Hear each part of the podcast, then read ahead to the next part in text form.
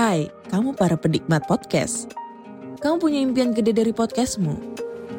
Terus First Story bisa banget bantu kamu. Mulai dari F-Link, Dynamic Audio Insertion, sampai statistik yang komprehensif. Semua ada di First Story. Gak ketinggalan kamu bisa monetisasi podcastmu lewat iklan dari First Story Ads yang bisa kasih kamu penghasilan dari setiap place podcastmu. Yuk gabung sekarang dengan klik di firststory.me. Sekali lagi, klik di firststory.me. Mari kita bawa mimpi podcastingmu menjadi kenyataan.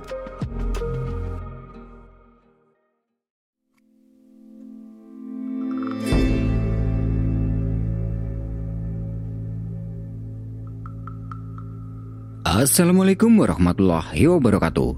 Jumpa lagi di Nyeritain Horor Podcast. Seperti biasa, pada kesempatan kali ini aku akan menceritakan kisah horor yang sudah dikirimkan oleh teman-teman kita. Dan tentunya, setiap kisahnya akan membuat bulu kuduk merinding.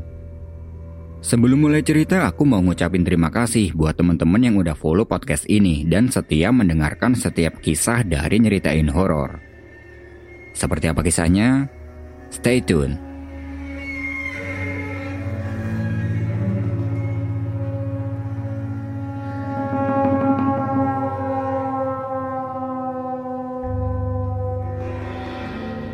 Awal cerita, waktu itu kuliah sedang ada libur cukup panjang yang mengharuskan mereka berdua pulang dan tinggal di rumahnya masing-masing.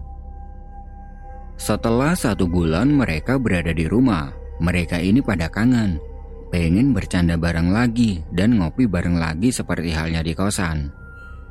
Diki menghubungi Hanif melalui telepon, hingga akhirnya Diki berencana untuk pergi ke Jogja dan bertemu dengan Hanif di sana. Tapi Hanif malah menyarankan pada Diki, daripada ketemu di Jogja mending mereka mendaki gunung aja sekalian liburan. Melalui telepon, mereka berunding ke mana mereka akan mendaki, dan Hanif memberi saran untuk mendaki ke Gunung Lawu. Singkat cerita, satu minggu kemudian mereka pun berangkat dari rumahnya masing-masing dengan menggunakan motor dan sepakat bertemu di base camp Cemorosewu. Sore itu, Hanif sampai di base camp Cemorosewu terlebih dahulu dan tidak lama kemudian Diki pun sampai di sana. Setelah bertemu, mereka berdua sangat senang karena bisa kumpul dan bercanda bareng lagi. Kemudian mereka pergi ke pos pendaftaran untuk mengurusi maksi. Dan sore itu, pendaki terlihat sangatlah ramai. Maklum sih, kalau bulan suro gini Gunung Lawu memang sangat ramai oleh pendaki, termasuk pendaki spiritual. Setelah selesai mengurusi maksi, mereka berdua berunding kita berangkat sekarang atau besok aja, Nif? Tanya Diki pada Hanif. Sekarang aja, Dik. Hitung-hitung nyicil. Nanti kita camp di pos 2 dan lanjut jalan besok. Jawab Hanif. Diki hanya menurut. Karena Haniflah yang lebih tahu tentang gunung. Sore itu mereka mulai berjalan. Dan selangkah demi selangkah. Sampailah mereka di pos 2 ketika hari akan gelap. Sesampai di situ mereka ngecamp dulu dan berniat melanjutkan perjalanan ini besok sesuai rencana awal. Mereka mendirikan tenda di dekat shelter pos 2. Ketika sedang mendirikan tenda di dekat shelter, Diki melihat ada orang berjubah putih yang sedang berjalan di jalur pendakian. Tapi Diki tidak begitu meresponnya karena waktu itu dia sedang sibuk dengan tendanya. Setelah tenda sudah berdiri, mereka memasukkan barang bawaannya, kemudian dilanjut memasak di depan tenda. Karena waktu itu mereka sudah mulai lapar. Ketika sedang sibuk memasak itu, tiba-tiba orang yang tadi dilihat Diki itu datang ke tenda mereka dan meminjam korek api untuk menyalakan rokok. Melihat kedatangan orang itu, mereka berdua kaget karena kedatangan orang itu secara tiba-tiba. Diki meminjamkan korek api kepada orang itu. Setelah menyalakan rokoknya, orang itu pergi dan mengucapkan terima kasih. Dia berjalan ke arah belakang tenda mereka. Setelah orang itu pergi, Hanif bilang ke Diki. Dik, ada yang aneh nggak dari orang tadi? Aneh kenapa, Nif? Aku gak dengar jejak kakinya pas datang, tapi tiba-tiba udah ada di sini. Sama, tapi aku tadi sempat ngeliat dia pas kita sibuk pasang tenda. Mungkin dia pendaki spiritual. Kalau dilihat dari cara berpakaiannya, orang itu memang seperti pendaki spiritual. Lalu Hanif berdiri dan menengok ke belakang tendanya untuk mencari orang itu tadi. Tapi saat itu sudah tidak terlihat. Ketika Hanif sedang berdiri itu, Diki menarik tangannya sambil bilang, Jangan dilihatin Nif, kesannya gak sopan. Hanif kemudian duduk lagi dan mereka berdua mengabaikan orang itu. Mereka lanjut memasak. Setelah selesai masak dan makan, mereka bersantai di depan tenda sambil minum kopi. Dan malam itu, di pos 2 terlihat sangat ramai oleh pendaki. Malam semakin larut. Kurang lebih jam 10 malam Hanif merasa ngantuk. Lalu Hanif masuk ke dalam tenda untuk tidur. Tapi Diki masih tetap duduk di depan tenda untuk menghabiskan kopinya sambil mendengarkan lagu dari HP-nya. Ketika sedang sendiri itu, tiba-tiba orang yang tadi meminjam korek itu datang lagi dan meminjam korek api lagi. Melihat kedatangan orang itu, Diki benar-benar kaget karena orang itu tiba-tiba datang dari belakang tendanya tanpa ada suara langkah kakinya. Setelah meminjam korek api dan menyalakan rokoknya, orang itu bertanya pada Diki. Temannya tadi ke mana mas?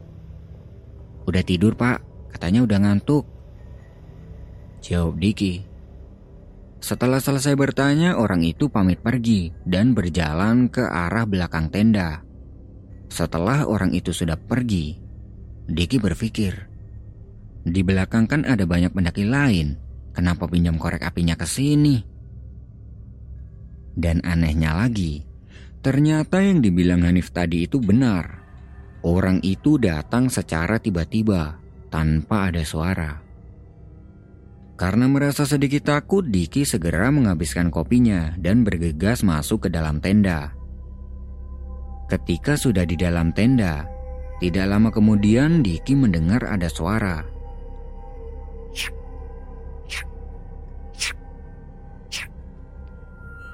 Terdengar seperti orang yang sedang berjalan di dekat tendanya. Diki tidak mau berpikir aneh-aneh. Dia mengira mungkin suara itu adalah suara dari pendaki lain yang memang sedang berjalan di dekat tendanya. Tidak lama kemudian, suara itu sudah tidak terdengar lagi. Tapi setelah suara itu sudah tidak terdengar, tiba-tiba terlihat ada bayangan orang yang sedang berjalan mengitari tendanya.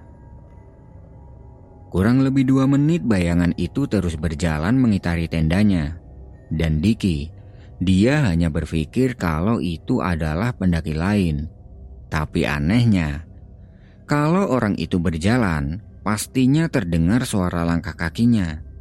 Tapi waktu itu tidak ada suara langkah kaki sama sekali, hanya bayangannya saja.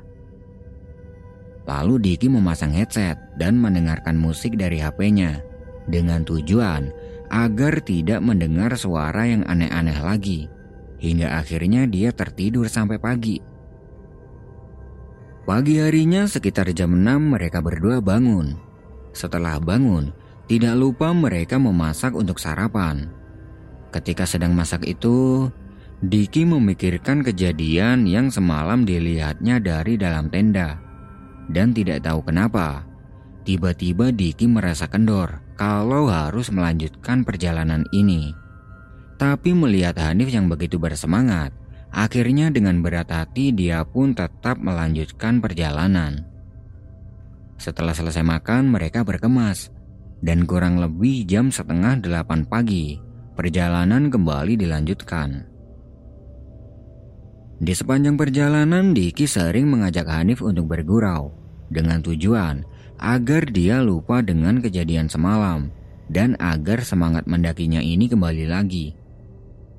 Setelah cukup lama berjalan, tidak dirasa sampailah mereka di pos 3. Di situ mereka break sebentar untuk melepas lelah. Dan ketika sedang break di pos 3 itu, tidak disengaja Diki mendengar percakapan dari rombongan pendaki lain yang waktu itu sedang dalam perjalanan turun. Dia mendengar sedikit kalau salah satu dari rombongan itu berbicara dan membahas tentang orang yang memakai jubah putih. Mendengar itu Diki berbisik pada Hanif. Nif, coba dengar percakapan rombongan itu. Memangnya kenapa, Dik? Udah dengerin aja. Hanif menguping percakapan rombongan itu. Tapi ketika Hanif sedang menguping, rombongan itu sudah tidak membahas apa-apa lagi. Lalu Hanif bertanya pada Diki. Mereka nggak ngomong apa-apa gitu, Dik. Tadi mereka membahas tentang orang yang semalam pinjam korek sama kita di pos 2. Berarti itu memang pendaki spiritual, Dik. Soalnya kalau suruhan gini banyak pendaki spiritual di sini. Tidak lama kemudian mereka lanjut berjalan ke pos 4. Di tengah perjalanan, tidak tahu kenapa langkah kakinya Diki ini terasa sangat berat, hingga sebentar-sebentar dia minta berhenti. Karena merasa keberatan, dia mengajak Hanif untuk istirahat di pinggir jalur pendakian. Nah, setelah mereka berhenti, Diki menaruh barang bawaannya di atas tanah. Dan baru saja dia menaruh barang bawaannya itu, Tiba-tiba dia terjatuh.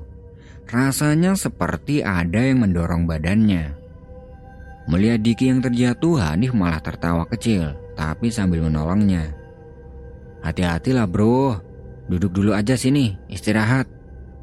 Ucap Hanif. Diki terduduk lelah, tapi dia tidak bilang tentang apa yang dirasakan waktu itu. Karena dia menganggap mungkin dia hanyalah sedang kelelahan. Singkat cerita, setelah kurang lebih 30 menit istirahat, mereka lanjut berjalan lagi hingga sampai di Argo Dalam ketika matahari sudah akan terbenam.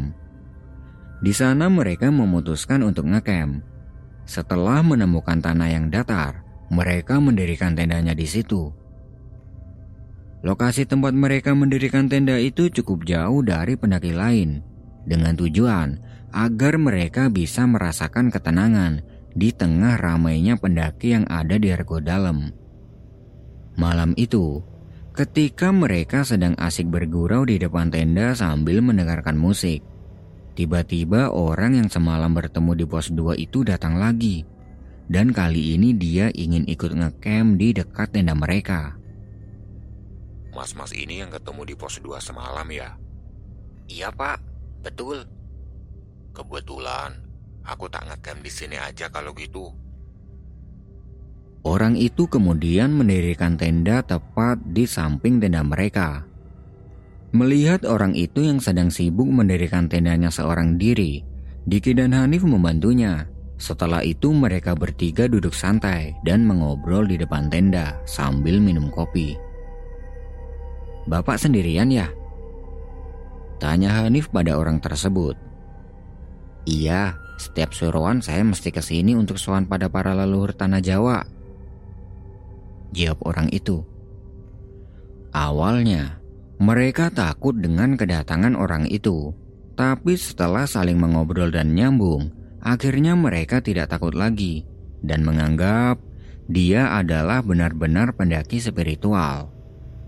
Setelah cukup lama ngobrol-ngobrol, orang itu bilang, "Mas, ada sedikit makanan gak? Kebetulan persediaan makanan saya sudah habis. Mau ke warung tapi nanggung. Hanif mengeluarkan semua makanannya dan dimakan bareng malam itu. Ketika kurang lebih jam 12 malam, orang itu pamit pergi sebentar dan meninggalkan tendanya di situ. Tapi, setelah lama kemudian orang itu tidak juga kembali ke tendanya. Karena hari sudah larut malam, mereka berdua masuk ke dalam tenda untuk tidur.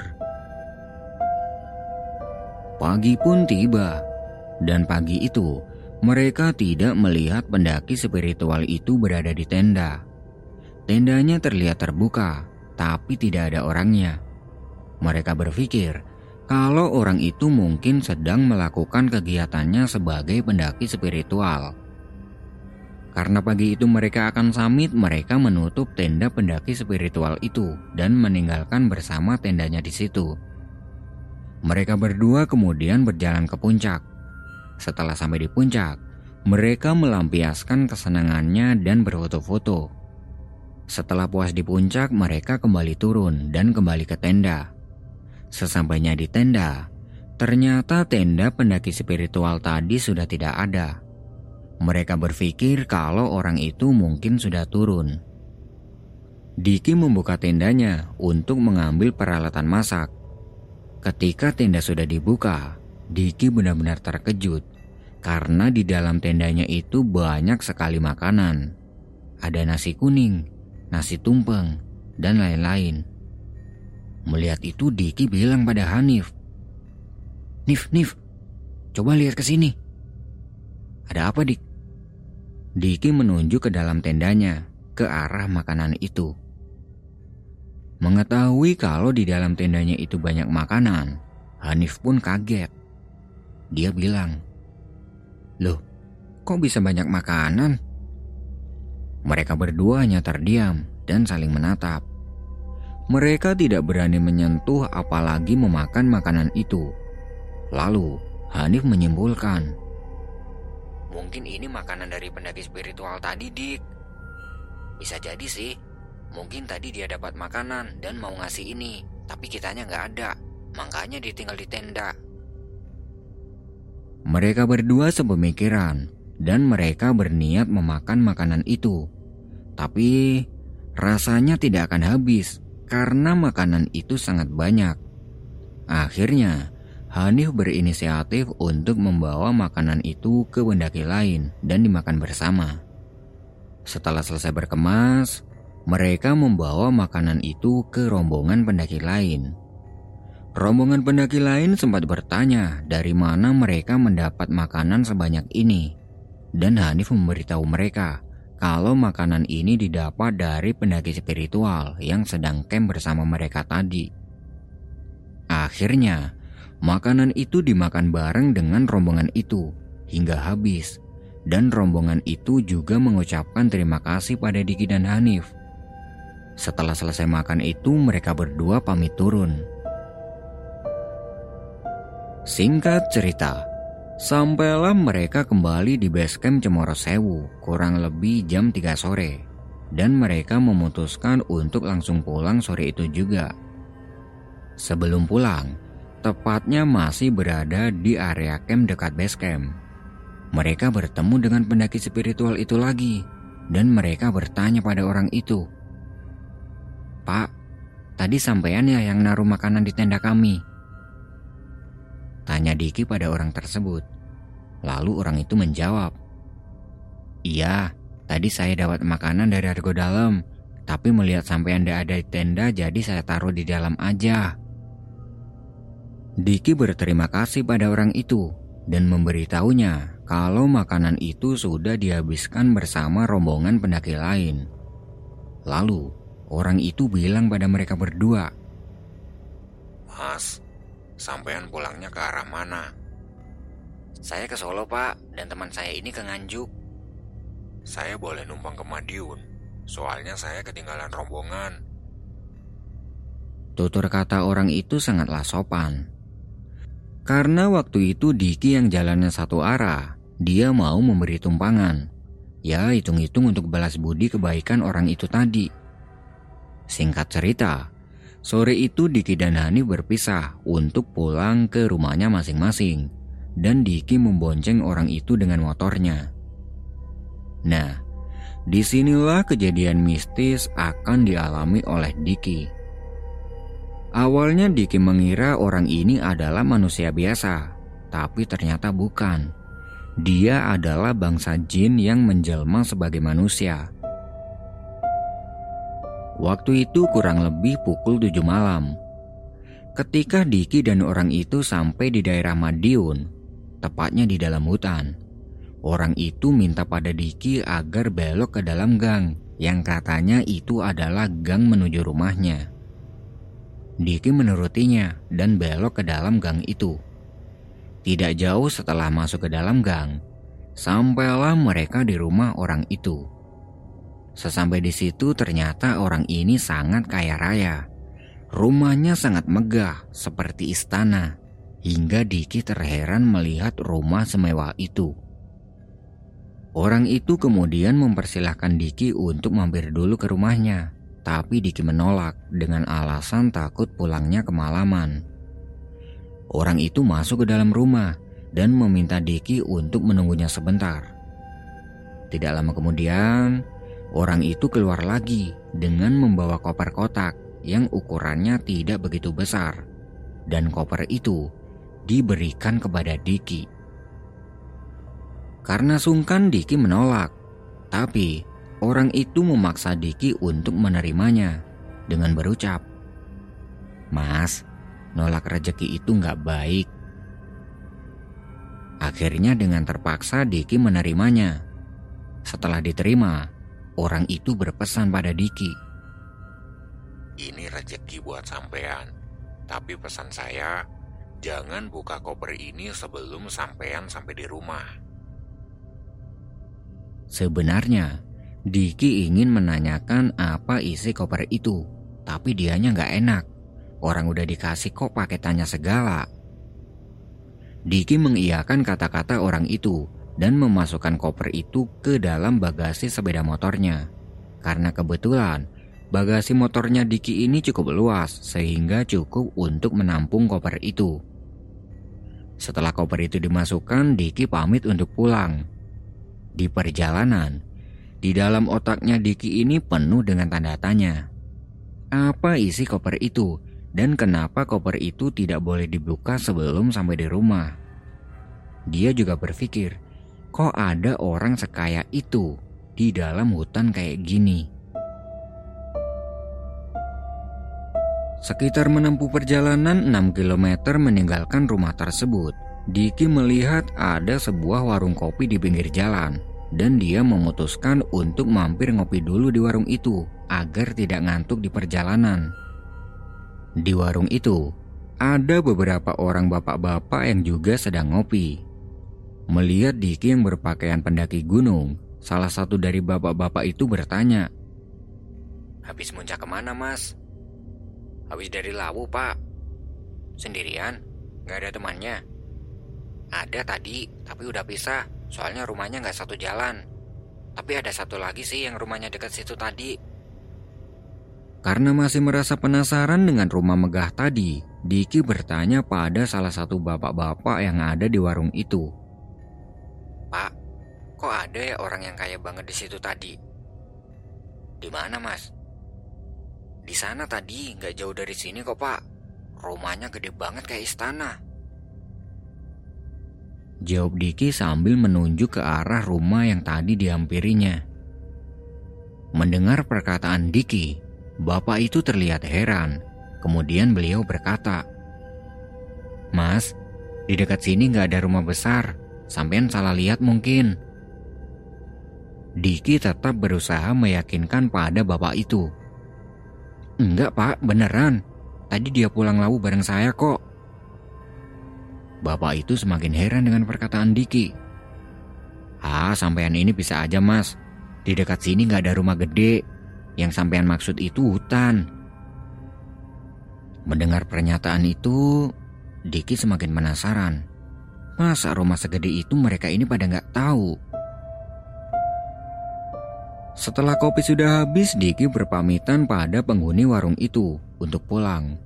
Tidak jauh setelah meninggalkan warung, dia berpikir, apa benar yang dikatakan bapak-bapak itu tadi? Karena benar-benar penasaran, dia menepi ke pinggir jalan dan berencana membuka koper pemberian pendaki spiritual tadi. Sebenarnya dia canggung mau buka koper itu, karena tadi pesan dari pendaki spiritual itu tidak boleh dibuka sebelum sampai di rumah. Tapi, rasa penasaran tidak mengurungkan niat Diki untuk membuka koper itu. Dia membuka bagasi motornya dan membuka koper itu di dalam bagasi. Tahu nggak apa isi dari koper itu? Ternyata isi koper itu adalah daun nangka yang sudah kering. Melihat isi koper itu, Diki benar-benar syok. Dia duduk di dekat motornya dan mengisap sebatang rokok. Sambil mengisap rokok, dia berpikir, mungkin kata orang yang tadi di warung itu benar. Tapi tadi jelas-jelas aku melihat rumah itu, jadi nggak mungkin aku salah lihat. Diki semakin penasaran dengan semua ini. Setelah rokok yang disapnya sudah habis, dia putar balik ke arah rumah pendaki spiritual tadi untuk memastikan. Sesampai di jalan yang terdapat gang masuk tadi, Diki tidak melihat ada gang itu lagi. Di situ hanya ada hutan dan jalan setapak menuju ke dalam hutan. Melihat kejanggalan ini, dia cepat-cepat pergi dari tempat itu karena takut. Ternyata rumah sebesar istana yang tadi dilihatnya itu adalah rumah gaib. Dan orang yang tadi menumpangnya dari Gunung Lawu itu adalah makhluk halus atau jin yang memang menjelma sebagai manusia. Untung saja itu adalah jin baik, sehingga dia tidak mencelakai Diki sama sekali. Dan andaikan waktu itu Diki membuka kopernya di rumah, mungkin isi koper itu bukanlah daun,